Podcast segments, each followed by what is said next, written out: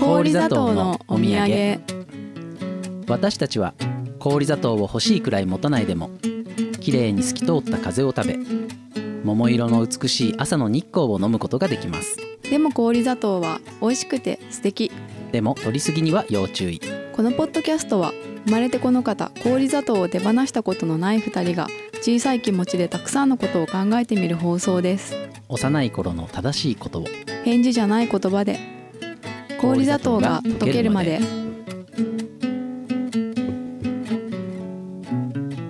え氷砂糖のお土産第66回、えー東京湯島の夜学バー店主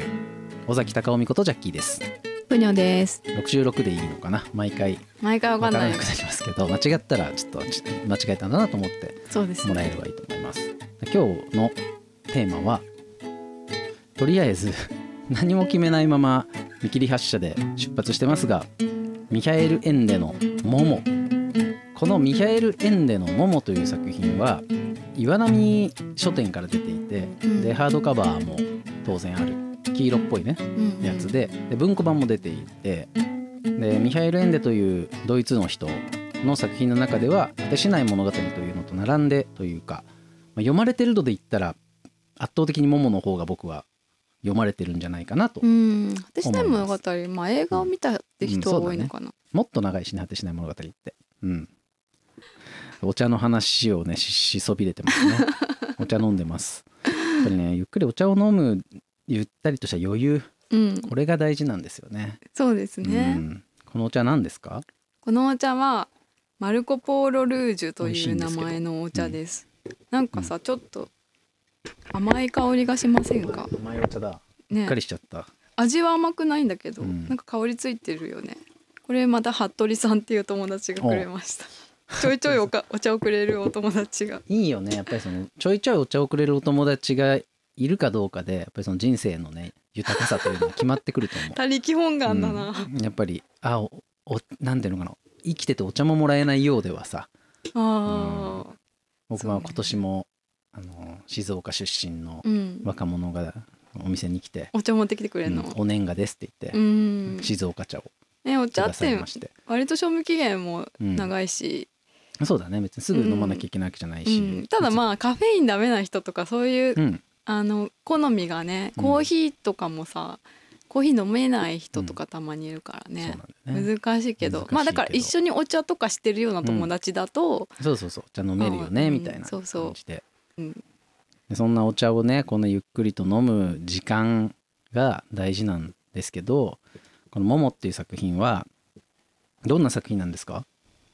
どんな作品どんななん作だろ品うなんですかあのよく出てくる「時間泥棒」っていう概念がね、うんあのモモを読んだことない人でもなんか聞いたことあるんじゃないかとうん、なんだっけ時間貯蓄銀行っていうのがあるんだっけうんうんうんえっと、モモっていう作品はサブタイトルみたいなのがついてて時間泥棒と盗まれた時間を人間に取り返してくれた女の子の不思議な物語という風なのがありますうんうんだからなんかすごい簡単に言うとちょっと僕もこれを最初に読んでうん十年最後に読んで何年っ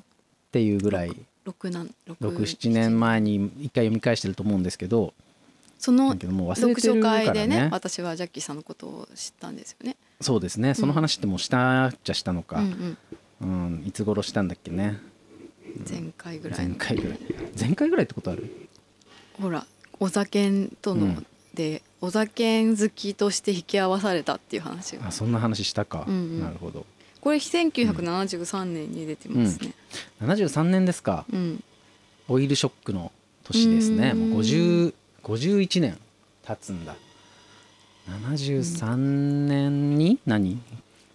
出てるのうんだから心をなくしてしまった現代人への継承みたいな感じ、そうそうそうこれちょっとさはいはいはい、最初はうん、確かね発禁処分になったんじゃないえだから反政府的な内容だからみたいな感じで、そうなんですかうん、うんこれはどうその反その政府的なんですか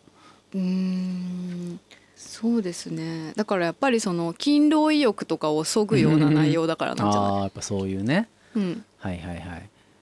だかなんら働いてそんながむしゃらに働いて幸せですか、みたいなそこうだとじゃそうんだうんでもその時期っうて、んもう地球上のある部分では、うんもうなんか経済成長みたいそうななんですようんだから73年で真っ先に僕オイルショックだって思ったんですけどこれはやっぱりオイルショックぐらいで経済成長がやっぱ終わるんだよね基本的にうはんその高度経済成長って日本のイケイケどんどんガーンがうんうんその一回終わるわけでオイルショックって当然日本だけじゃなくてうん世界を巻き込んだものだったはずなのでうんうんその時期的にまあちょうどいいというかまあそういうこともあってもしかしたらこれを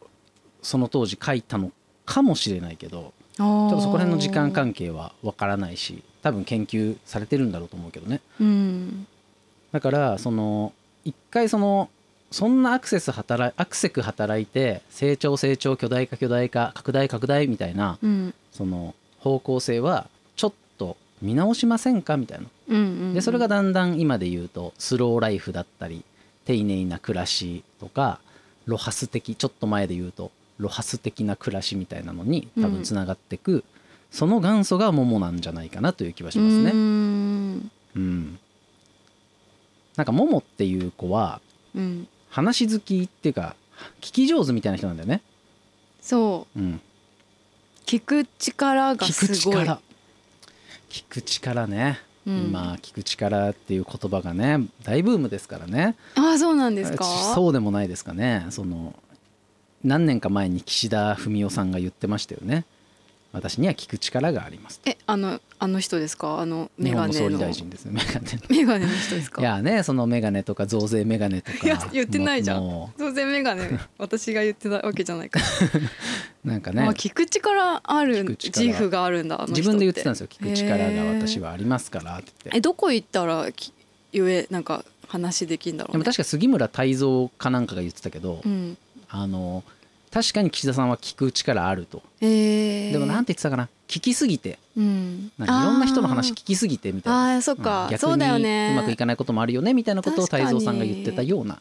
気がします確かに聞く力があったら、うまくいかない職業かもね総理大臣って逆にかもしれないのそううん、聞かないでまああるいは聞いたふりして「はいはいはいはい」って言って、うんずーんと物事を進めちゃうような政治家がなんかまあ昔ながらの政治家なイメージやっぱちょっとサイコパスじゃないそうそうそうそとう決断とかを下せないっていうこそとうはいろんな人の話を聞いた上で、ういん、やまあ聞いたけどだって答えなんてないわけだからさ、そうそうそうバランス取ってうん全員の意見を100%組むことはできないからうん全員の意見とか望みを何パーセントかずつ聞いてうんそのうまい落としどころを見つけなきゃいけないというのがきっと政治なん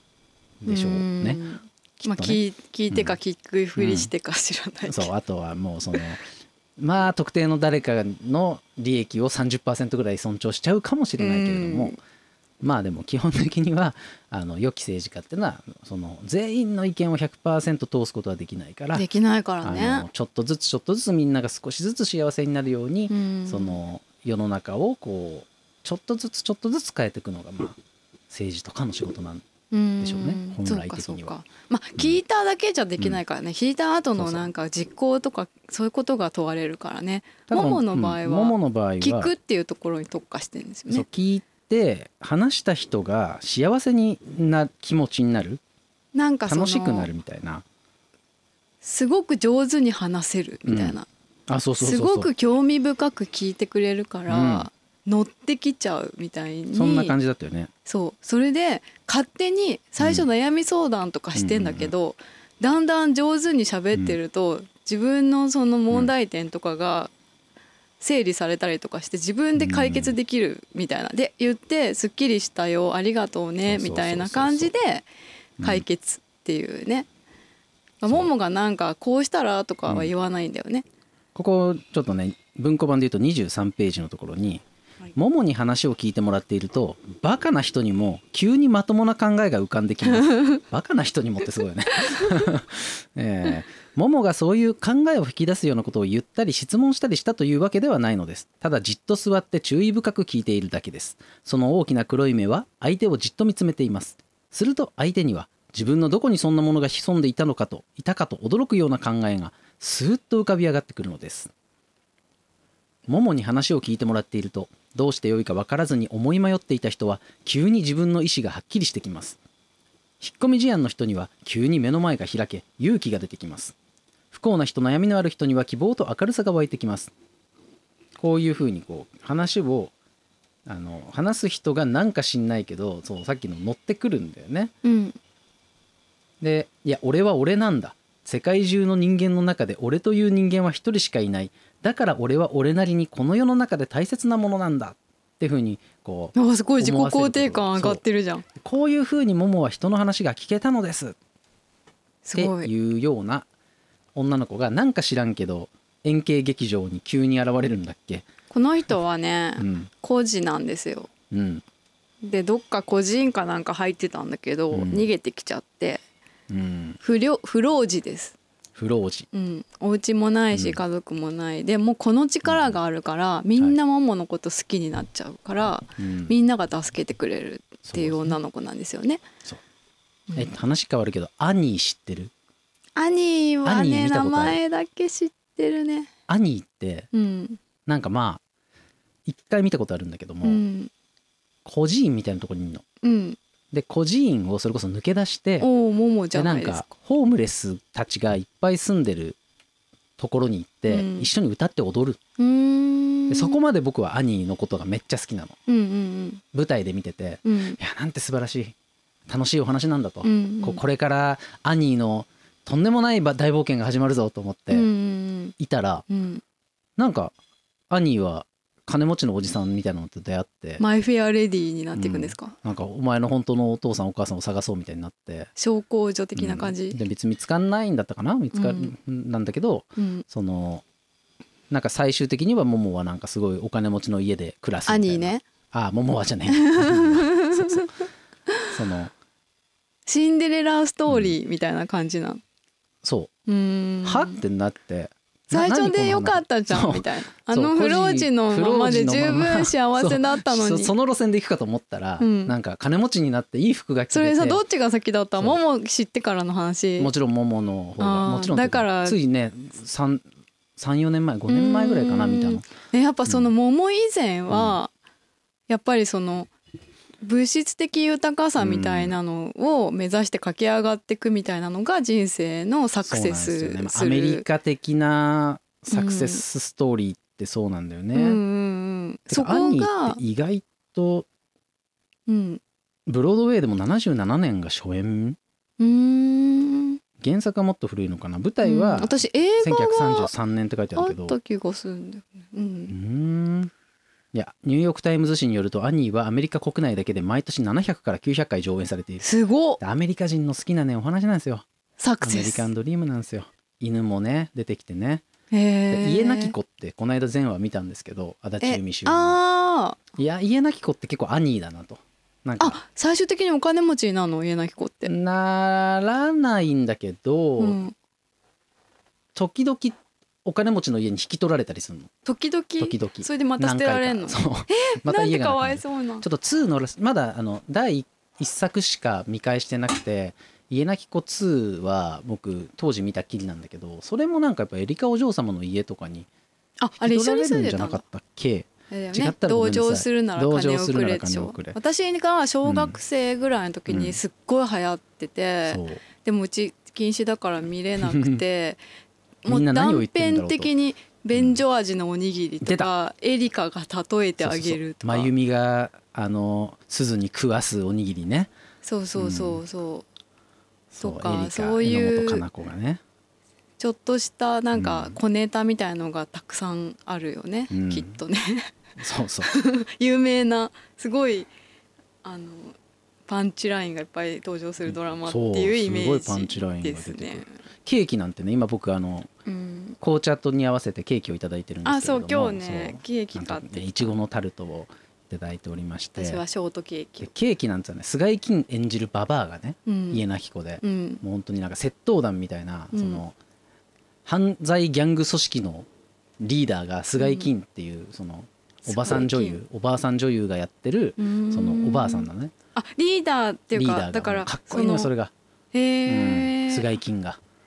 でその菅井金演じるババアと言われるそのババアが、そのケーキ食べてるその窃盗団の中の女窃の子盗団がは若い人たちが集まってんのそそれのうもう元要締はめ身み寄たりいなのなうい、んその若者を拾ってきて、その泥棒とかに仕立て上げて、はいはいはいその生計を立ててるはい、ヤクザみたいな感じのそうそうそうん女親分うんうがん菅井金がやってて、うんでなんかねその女の子のその窃盗団の女の子の一人がなんか悪い男に騙されて妊娠して子供ができてうんでその一緒に暮らしてるその仲間たちは「おめでとう」とか言ってでケーキ買ってきて祝ってるの、そしたらババアが帰ってきて「うんこんなケーキなんて」っつってら、うん、 「こんなケーキなんてねあの見栄と体裁でできた砂糖の塊みたういな、ーんそんなこと言ってるパンチがパンチがありるますセねリフなんだよね。見栄そとうケー体キと裁いうのそう存在がそっうてそこうと砂糖の塊確まあ、砂糖の塊には違いないかにそう見栄と体裁かなりの半分ぐらい空気ですからねこれそうはですよ生クリームにもスポンジにそもうで空す気よをふく含ませて砂糖がちょっと膨らんだだけじゃないか と、うんそんな私も食べてるのに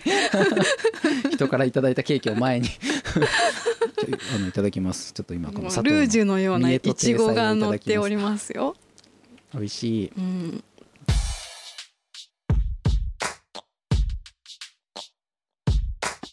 氷砂糖のお土産まあちょっと話がどんどん進むんだけど 家なき子っていうのはそのそういううがった見方がたくさん出てきそうですね。犬がねうん、出てきて、うん、天才犬なの天才犬。天才犬ですごい演技が上手っうんうん。ていうのね、えでえ、兄龍龍龍じゃなリい。ュウリュウああ知ってピュる。ンピュンっていうねうん、犬の犬なんかね演じるあピュンピュンが本名なのあのエ。ンドロールに「ピュンピュン」かっこ犬って書い てあるかっこ犬でそのアニーの中でもうん舞台上に犬がいて、うんでアニーを追っかけたりねそのいいシーンで犬が活躍するみたいなうんうのがあって、ん、アニーって家なき子なんだなっていうか家なき子ってアニーなんだなってああってそ思っってか。でたちなみにその確かにうん、あのトイレに落ちたおにぎり食べさせる子はアニーの主演なんですよそういえばね。あの真由美っていう名前のうん、そのなんかそのトイレに落ちたおにぎりをうん。足立由美に食べさせるねいじめっ子でしょいじめっ子の女の子ってんもともとアニーの主演の子なんだあ実はその日本版ア日ニーの。本版アニーの、ええまあ、もちろんな毎年あのやっててそのキャストが変わるんだけど、アニーを元やってた元子々やっなんてただ。子なんへえ。それももし考えると面白いねちょっと面白いねアニーの子が偶然にしてか。金持ちになった挙句あんな嫌なやつになったまのかゆみって金持ちキャラなの。金持ちでもないんだよねなんあかーえっとねなんかスネ夫みたいな感じでしょ。家は工場をやっててうんで工場が倒産しかけてて、うんで奥さんが銀行員に体を売って、うんその支払いを待ってもらってるみたいなおい親ってこと母親あおお母さんがそうそうそう、うんみたいな工場主でもう家庭崩大壊変家庭崩壊だからそれこそそのいじめる側にはもうさうんその事情があんだよねなんかそういう背負ってるねそれうんうんうはんだからいじめてるやつは悪くないとかっていう文脈ではもちろんなく、うん元を立たないといじめってなくなんないわなと、うんうんうんそのそだのか本ら人ねいじにめらねれ何っを言うよ子りにも問題があるって言って探すより、いじめっ子の方を見た方がいいっていもちろんうそのうはよく言いますよもちろねん。そうなんですいじめられっ子の問題っていうのは、弱いとかね。弱いとかなの ねひょろいとかねそうそうそうそれ問題って言っちゃったらもう筋トレするとかしかなくなってくるからね そ ういいじうことだめよてねる方の方にカウンセリングとか心のケアとそうなんかですなんなら優しくしてあげるとかがうん実は必要みたいなことはよく最近言うかもそんなね気がす最る近というかまあうん割と前からかな。でだいぶ話がそれてしまうんですけうど、んうんうん実は家なき子は、えーっと94年なんだけど、うんやっぱりねそのいわゆる小沢健二の話はちょっと前したけど、うんその特にプニョさんが言ってたその当時暗かったよねとうんうんその暗さうん、あそのうだよね言えない子も象徴なのそうだね94年ってもう震災直前にやってたドラマてかまあ途中で震災起きんのかないや起きないか神戸うん、起きないかそのち直前のドラマかなうんぐらいででやっぱりそれはバブル崩壊して世の中が暗くてっていう頃に現れた女の子相沢鈴うんうんでオイルショックの最中にですね、うんあの世界情勢も不安定な中で現れた少女モモみたいなのもまあうん犬か亀かみたいなんですねあーそのちょっと重なる部分を見てしまいますねオイルショック前後に現れたのがモモであれば、うんうんバブル崩壊前後に現れたのが鈴なんだなっていうような考えなるほ方どで、ね別にだからなんだってこともないんですけど、うんあのなんか時代っていうのは物語を必要とするんだなみたいなねあの綺麗に言うと、あのうん暗いものが、うん暗い時代を乗り越えるためにけなげな女の子が生き抜くストーリーをみんなが必要としたということですかあそれはそう言えるかもしれない、うんまあ、けなげかどうかわかんないめちゃめちゃ犯罪者だからね鈴鈴あそうなんだだって警察に捕まりそうになった時うに、んもうパンツ脱いでうん、 「助けて!」って叫ぶんだよ あなるほどなんかいいシーンで時間ですそうみたいそうなそうそうへえでそのおまわりさんはもうクビになったかもしれないよねみたいな、うんそういうセリフもあるんだけどでもほおまわらりさんクビになったかなみたいなそれをさ、足立由美さんがやってるわけですよ天才子役もう何やってもけなげじゃん、うんいや足そうか立な由美さんがやってたまあらかかわいいがもうこんなことをしてでも生き延びて偉いって思うよこんな可愛い子がこんなことまでしなきゃいけないなんて世の中が悪いみたいな風にうん持ってけるもんね、うんうん、可愛くてもう本当に演技がうまいびびっくりする、そうそのイメージがずっとあったもんだって、そうだ足よね立由美さんといえば家な未だき子っにてい、いうまだに足立由美見るとあ相沢すずだってでもさすんごい今す垢抜けてなんか素敵ななんか綺麗な女の人、綺麗だキャラといしうかなんかちょっとやっぱそううん綺麗なだけじゃないっていうか、なんかうん、わかんないけどファッションリーダーみたいな感じすらする、あのおしゃれなんですよすごい、ああそうなんうん、インスタグラムのなるほど私フォローしてんだけど普通いにやー暮らしがあんおなしゃオれーバーオールばっか着てたオーバーオールなんておもうで もオーバーオールも着てたとしても、うんちょっとおしゃれ着なオこーバーなオせーちゃうのねオーバーオー ルをルそうもうあの素朴さとかじゃない感じ、もう着崩しとかいいねうんまあまあなんだっそうけですねうんだからもうすっかり、うんあの今脱出その鈴のイメージからはそうだね脱出されてますけど、しばらくずっとやっぱりねうん代表作って感じでしたねそうですうんでまあ子供の話特に少女というのはなんとなくそういうふうに時代を象徴するあるいはその国の文化を象徴するものだなーってなんとなく今これねなんか一番理不尽なところにいるからなんじゃない少女ってそうかもしれない弱いしねとにかく一番なんかその、よなんていうのどうにもできないのうにん影響だけは受けるみたいうなん存在なんか少年っていうのは結局さそのこれまでのイメージで言うと破天荒にさうんいろんなものをぶち壊して進んでいくみたいなイメージだけれども、うん少女というのはもっとなんかイメージとしてね受け身な感受じけ身な感じで描かれてきたってことなのかなうん、でもまあ兄もな破天荒ではあったんでしょ鈴は、そうそうそううん兄もねなんか、うんせっかく孤児院抜け出して「ううんウェーイ!」とか言って不老者と歌って踊ってたのに、うん結局金持ちに引き取られてその金持ちのそのまあ金持ちがある意味その主導権を握ってその後の人生が進んでいくわけだ。で王子様に孤幸児せ院にしのてもらう友達とかもそうそうそう、んいつか王子様がいつかお金持ちがみたいな、うんそういうストーリーをやっぱアメリカグレートアメリカはそういうの好きなんだなと孤児院の友達連れてきて、うんうんじゃあみんなで一緒に暮らしましょうじゃなくて「兄よかったね」みたいなああえーみたいな勝ち抜き戦みたいな感じ、 「なんか兄よかったじゃん」そうそうそう確かすごいにみたいねいやいやみんなで一緒にここでこの金持ちの家で暮らそうよ」とかじゃない のよそれでも複雑になってくるよね、うんそうするとそれできるわけじゃんでもなんでそのそん兄だけ金持がちそうそうあらなんで兄だ選ばけれたを可愛いから可愛いからなんじゃないあだからやっぱ、うんひどい話だと思いますぜ私はでも現実だからじゃない、現実それが、これがアメリカの現実や、うんなんかハリウッドとかもさ、やっぱそういう、うんそううん、結局そのオーディヨシーョロンで勝ち上がッってパみたい的な感じとアメリカ的な感じってやっぱりちょっと違うのかもしれないんですよねうん僕バーナード・ショーっていう劇作家がすごい好きなんですけうどん「ピグマリオン」という作品があってうんそのマイ・フェア・レディの元ネタというかね原作なんですよう。んでマイ・フェア・レディってご存知ですねそのあヒギのおンじズさまがそうそ言語学者のヒギンズ教授がうんエライザっていう、うんその、えっと女の子花売り娘の鉛のひどい女の子をこう家に連れてきて教育を施して一流社会の女性に仕立て上げてでそれで2人は結ばれるというのが「マイ・フェア・レディオードリー・ヘプバヘップバーーンンの映画がありますね。ところが「ピグマリオン」という作品は途中まで一緒なんだけど、うんあの一流の女性にその仕立て上げられた女の人はそのヒギンズ教授を見限って家を出てくんですおーだからこっちの方が現実的だと僕は思うんですけどピグねマリオン症候群ってなんかなかったそうそうそうそうどういうあれだっけピグマリオン症候群の、まあ、元の話というか、まあ、もっと言うとピグマリオンっていうのがその、えー、と昔の神話かなんかにあるんだよねあ他者から期待されると成績が向上する現象がピグマリオン効果だってあだから裏切るとこまでは入ってないのかピグマリオンそうかなう、うんん、いやでもさうん確かにって思ったんだけど、はい私昨日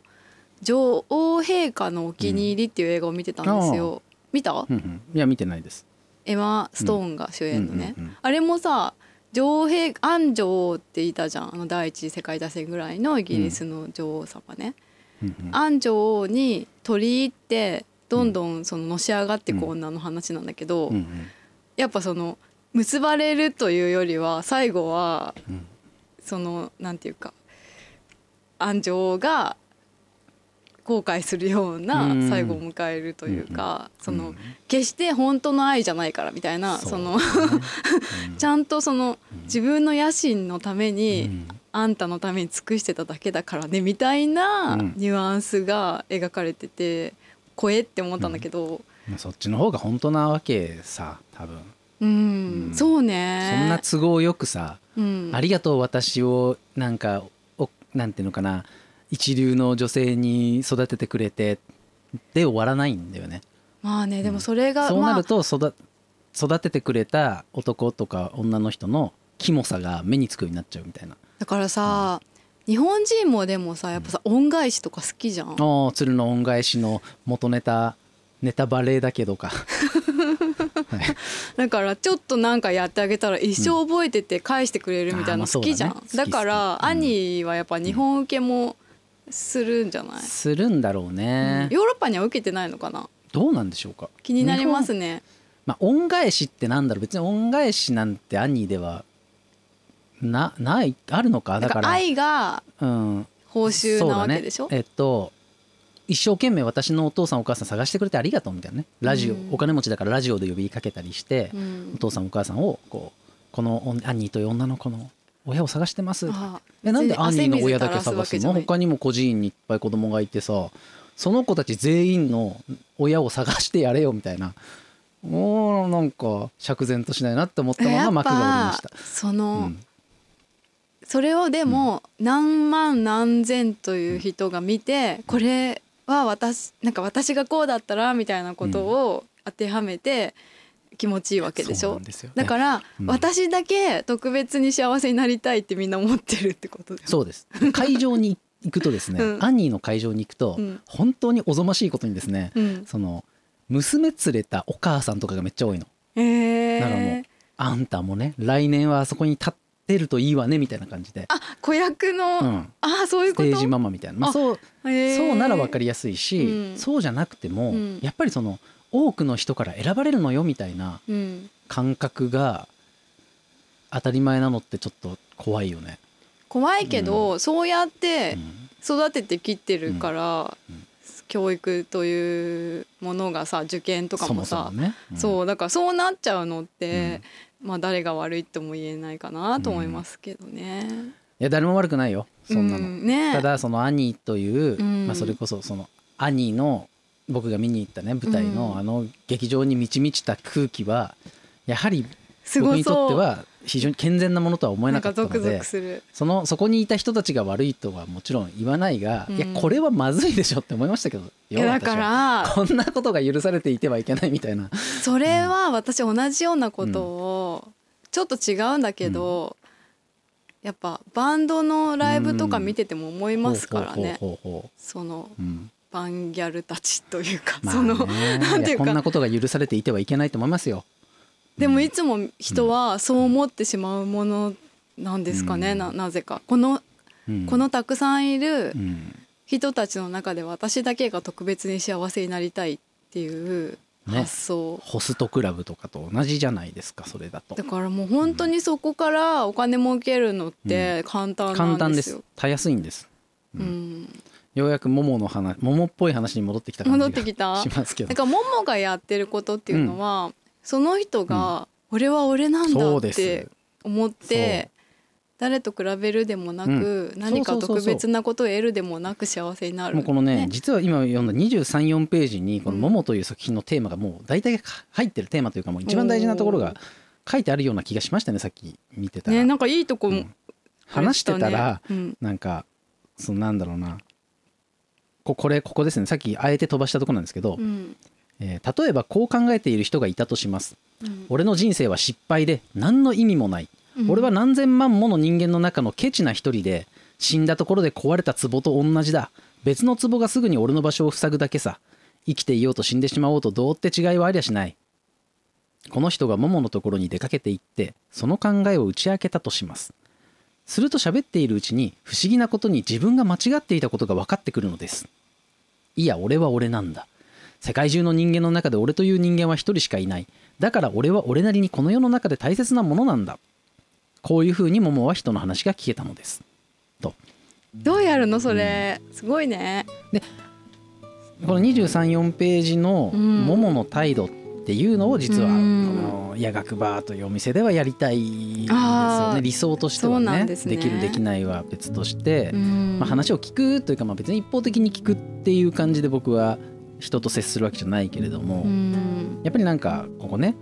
モモがそういう考えを引き出すようなことを言ったり質問したりしたというわけではないのですとうん別になんかこ